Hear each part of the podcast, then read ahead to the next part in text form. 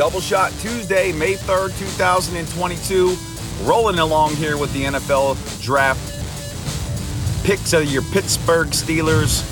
Studying them on the study session today. We take a look at wide receiver Calvin Austin in the fourth round.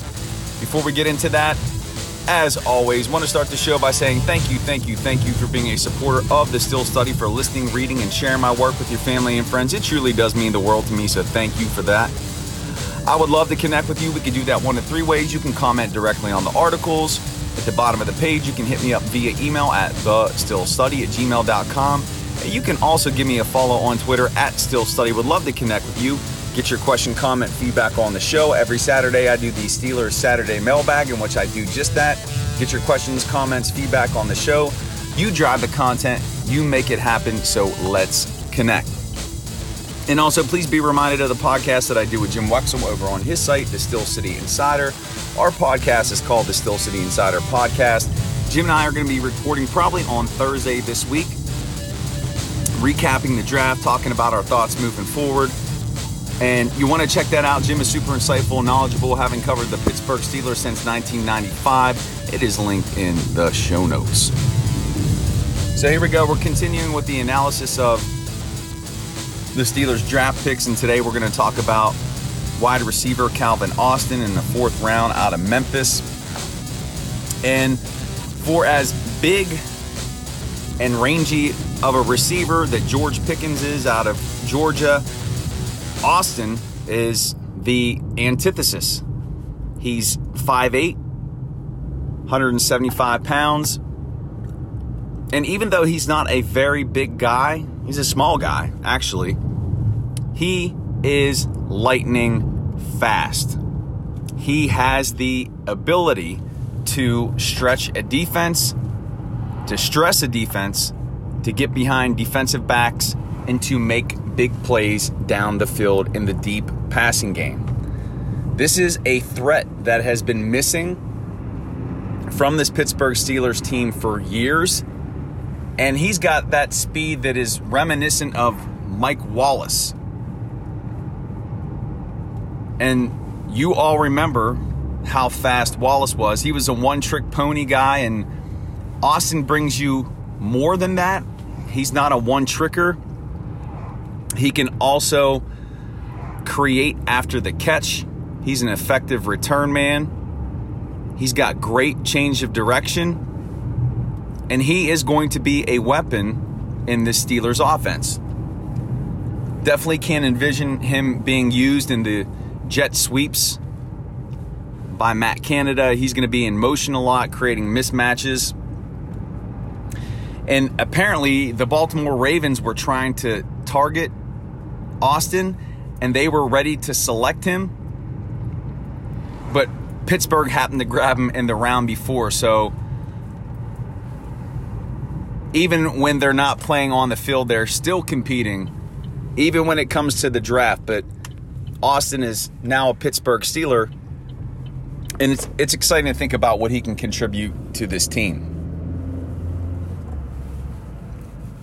In terms of what his drawbacks are, again, I already mentioned his size, and that's really going to be the focal point of where he's going to struggle because at 5'8, 170 pounds, he's going to struggle against bigger corners.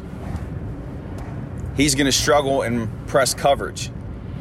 So he's got to find a way to be able to manage that in the NFL and to not be locked down when he's facing bigger guys. And interestingly enough, Sauce Gardner, cornerback out of Cincinnati, who was touted as one of the best, if not the best, cornerback in this year's draft, said that Calvin Austin was the player who was most difficult for him to guard in college. So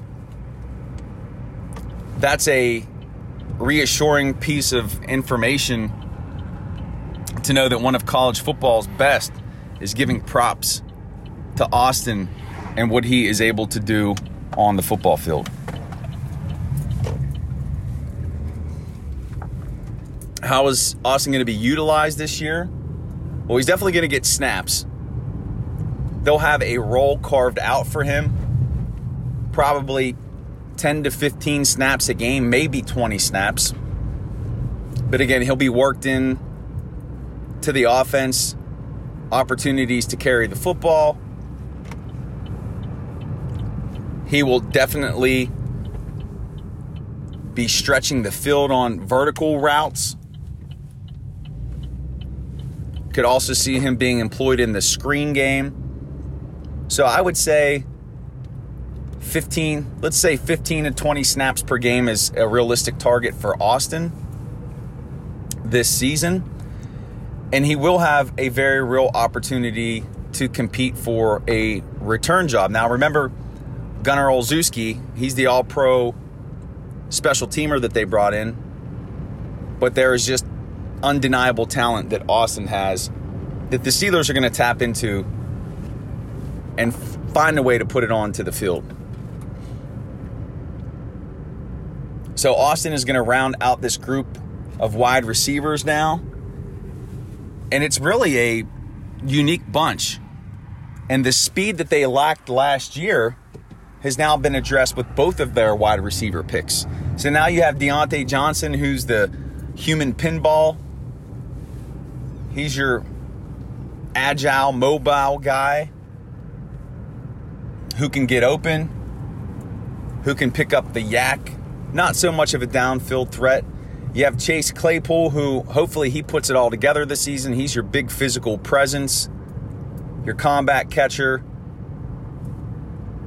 He's probably going to get work in the slot this year. Then you, you're going to have Pickens, who's going to be, could potentially be that X, that number one, who could do it all. And then you have your Blazer in Austin so that's a nice package of wide receivers right now. And then you factor in Pat Freiermuth. And then Najee Harris in the backfield. You've got a nice group of young players on offense. That offensive line is just going to have to gel and get up to speed and be much better than they were last season. And then finally, I know I've already mentioned this, but props to the Steelers for going all in on wide receivers with two selections. They have a lot that they have to account for, losing James Washington and Juju Smith Schuster and Ray Ray McCloud. And drafting these two players definitely helps with that. These players are definitely upgrades over Juju, who just looked like he was hindered by some type of injury. He never looked quite the same. Ray Ray McCloud, we'll be forever grateful for him and that fourth and eight against that late season game against the Ravens. And James Washington with his lobster claws and pulling in some of those deep passes. But there's a lot to be excited about with the likes of George Pickens and now Calvin Austin, your fourth round selection out of Memphis. Again, as a reminder, I am profiling all of the Steelers NFL draft picks from last weekend. I'm also going to be getting into the undrafted players as well, doing profiles on all of those guys. It's just going to take me some time because I am a one man show here, but I'm also going over these prospects in the study sessions that will continue. Double shot today. Tomorrow, we're going to get into the six rounder then we got the two seventh rounders. Then I'll get into those undrafted guys. So stay tuned. Be sure to check it out. And life is good. Life is good because guess what? Next week, the schedule gets released, and then rookie mini camp. My lord! Before you know it, we're going to be talking training camp.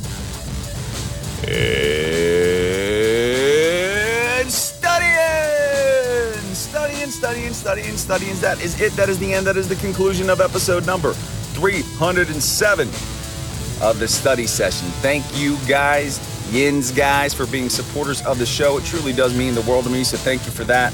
Would love to connect with you. We could do that one of three ways comment, email, tweet. Let's make that happen. Check out the podcast that I do with Wexell over on his site. It's linked in the show notes. New episode coming out. Big announcement coming out to everybody at the end of June. And have a great day. I hope you enjoy the double shot. I'll be back tomorrow with another edition of the study session. Peace, everyone.